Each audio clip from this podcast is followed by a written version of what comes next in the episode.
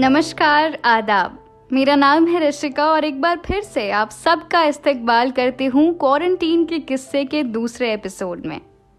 आपका यहाँ दोबारा आना मेरे लिए बहुत मायने रखता है। आज के एपिसोड में भी आपके लिए एक कहानी लेकर आई हूँ।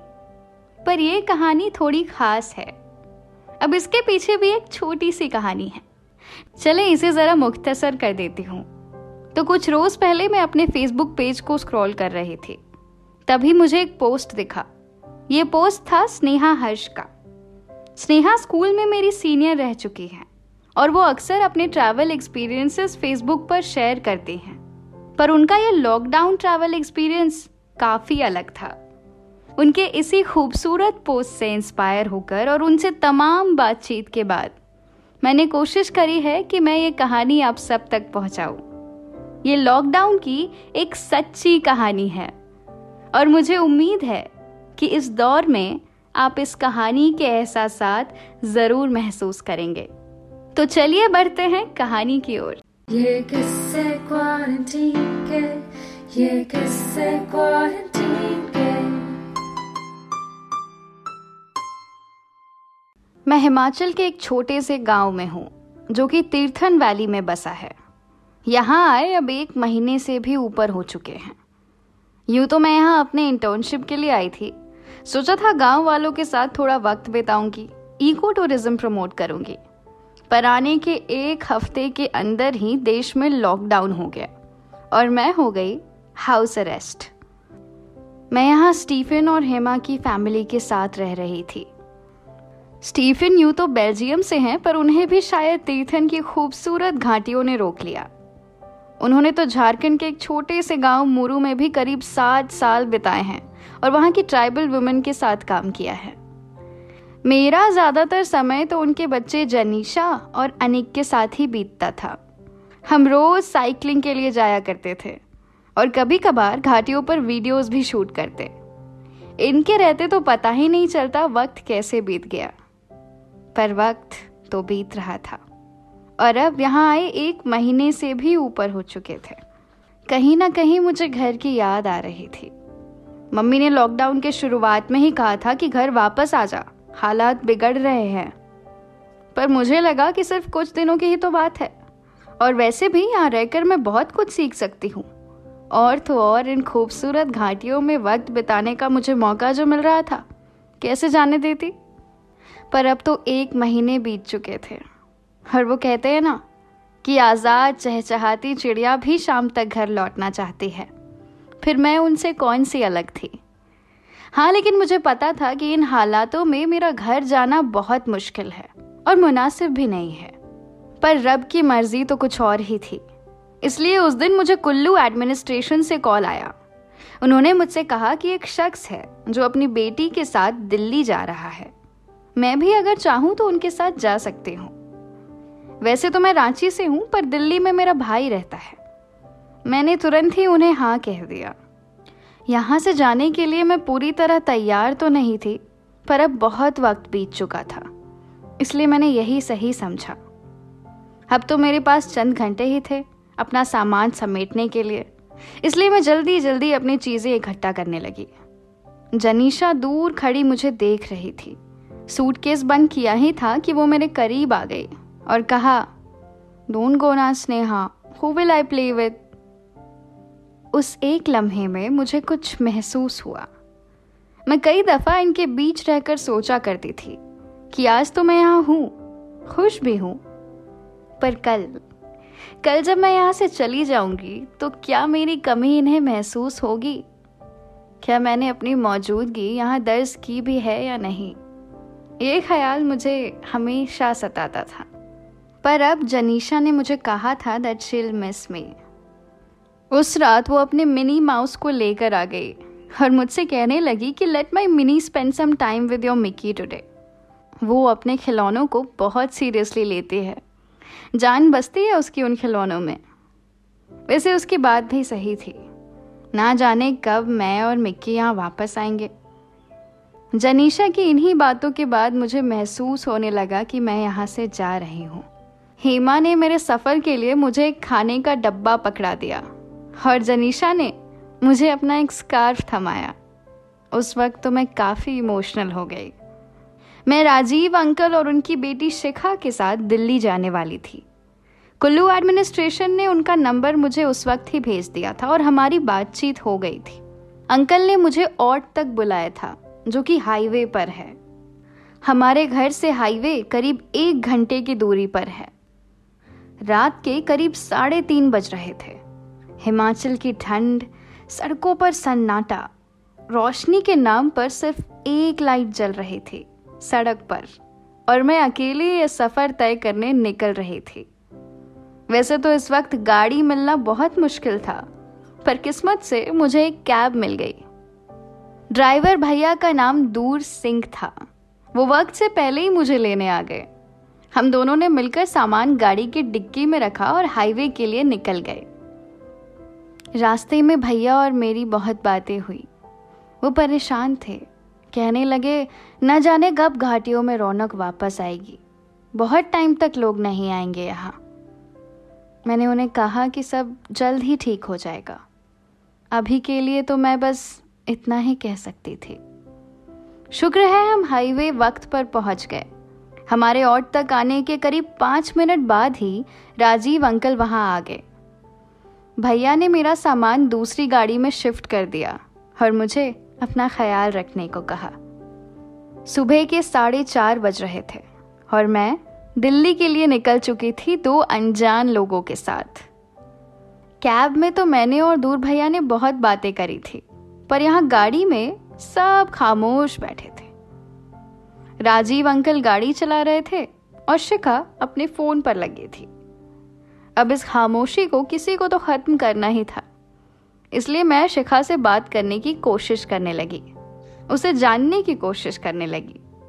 सफ़र में ऐसे ही तो दोस्त बन जाते हैं। मेरे साथ तो कई दफ़ा ऐसा हुआ है। उन दोस्तों से आज भी बात करती हूँ तो लगता है जैसे कुछ बदला ही नहीं। पर uncle and Shikha are more of a private person. मेरे सवालों का वो सीधे तरीके से जवाब देते और फिर चुप हो जाते। उन्होंने मेरे बारे में कुछ भी नहीं पूछा। सफ़र में यूँ खुद में रहना, चुप बैठे रहना, मेरी समझ के तो परे है। इसलिए मैं इस सब के बावजूद कभी शिखा के म्यूज़िक टेस्ट की तारीफ़ करती तो कभी अंकल के चश्मों के फ्रेम की। वैसे अंकल के चश्मे का फ्रेम वाकई अच्छा था। हाँ शिखा के गाने मुझे इतने भी खास नहीं लगे।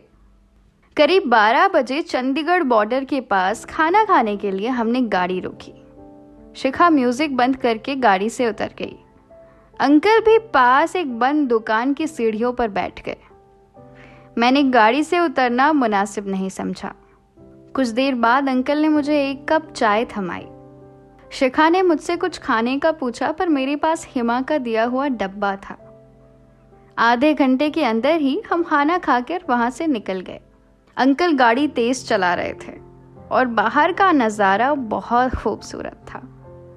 खेत सनफ्लावर से भरे हुए थे और सूरज की किरणें उन फूलों पर पड़ रही थी।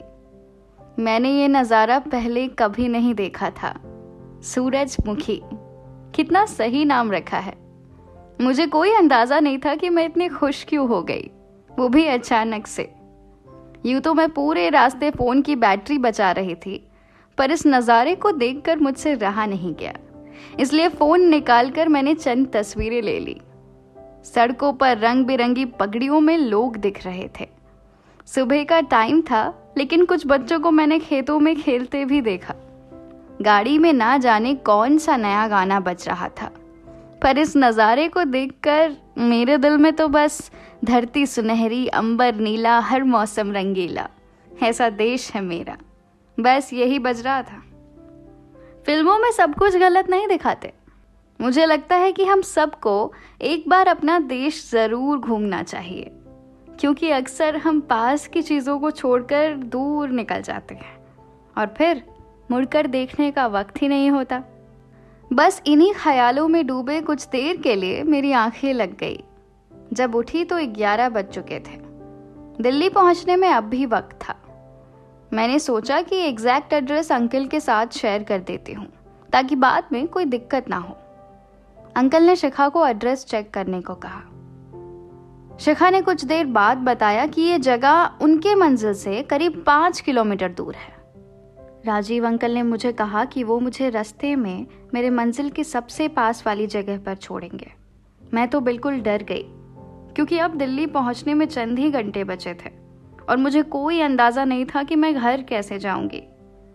इसलिए मैं अंकल से रिक्वेस्ट करने लगी कि वो मुझे पहले ना उतारे, बल्कि घर तक छोड़ दे। पर उन्होंने मेरी बात नहीं मानी। अंत में तो उन्होंने बड़े ही सख्त लहजे में मुझे कहा कि देखिए, हम जितना कर सकते थे, हमने कर दिया। उसके बाद तो मैंने उनसे कुछ नहीं कहा। मैं उनसे वाकई कोई शिकायत तो नहीं कर सकती थी। उन्होंने मेरी बहुत मदद की है। पर ख्यालों पर भी कहाँ काबू होता है? मैं सोच रही थी कि सिर्फ़ पाँच किलोमीटर की तो बात है, बस पाँच किलोमीटर। काश वो मुझे छोड़ देते। उन्हें तो मेरे हालात समझने चाहिए ना। शिखा भी तो मेरी उम्र की है। एक भी गाड़ी नहीं चल रही, मैं घर कैसे जाऊँगी? अब हम दिल्ली पहुँच चुके थे, और मुझे अपने मंजिल से करीब पाँच किलोमीटर पहले ही उतरना पड़ा। मेरे पास दो बड़े बड़े बैग्स थे। और दिल्ली की सोनी सड़कों के बीचों बीच में खड़ी थी। कुछ समझ नहीं आ रहा था कि क्या करूँ। उस लम्हे में मैंने खुद को बहुत कमज़ोर महसूस किया।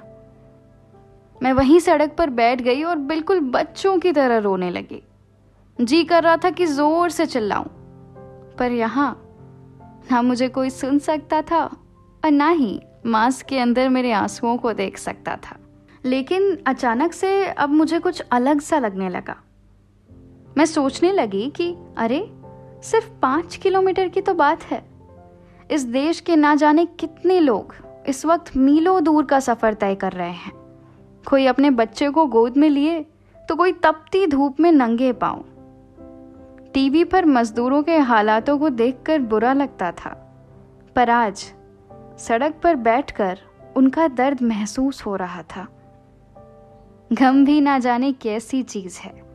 जब दूसरों का महसूस करने लगो तो खुद का कम लगता है और हिम्मत भी आ जाती है। बस उसी हिम्मत के सहारे मैं अपना सामान लेकर आगे बढ़ने लगी। कुछ दूर चली ही थी कि एक पीसीआर वैन थोड़ी आगे जाकर रुक गई। वैन से एक इंस्पेक्टर निकलकर मेरी तरफ़ आने लगे। मुझे डर लग रहा था कि कहीं ये मुझे क्वारंटीन ना कर दे, क्योंकि अभी रांची जाना तो बाकी था। पर उन्होंने मुझसे कुछ डिटेल्स लिए और मुझे घर छोड़ने को कहा। अब पहली बार जाकर मैं किसी पीसीआर वैन में बैठ गई।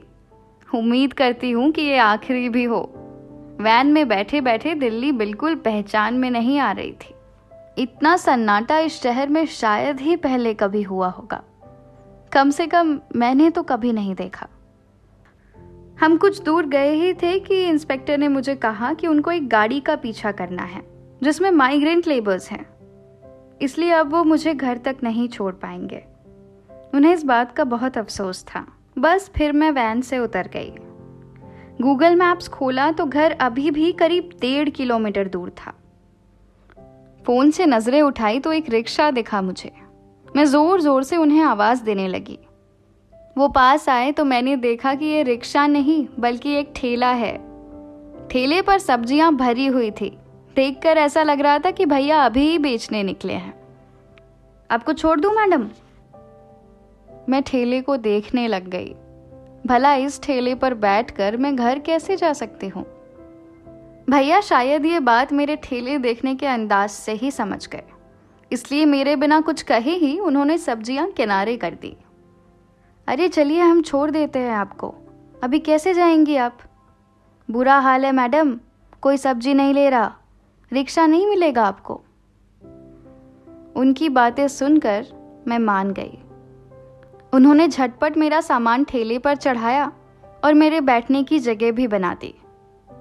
रास्ते में भैया बताने लगे कि कोरोना के डर से लोग सब्ज़ियाँ भी नहीं खरीद रहे, इसलिए वो भी गाँव जाने का सोच रहे हैं।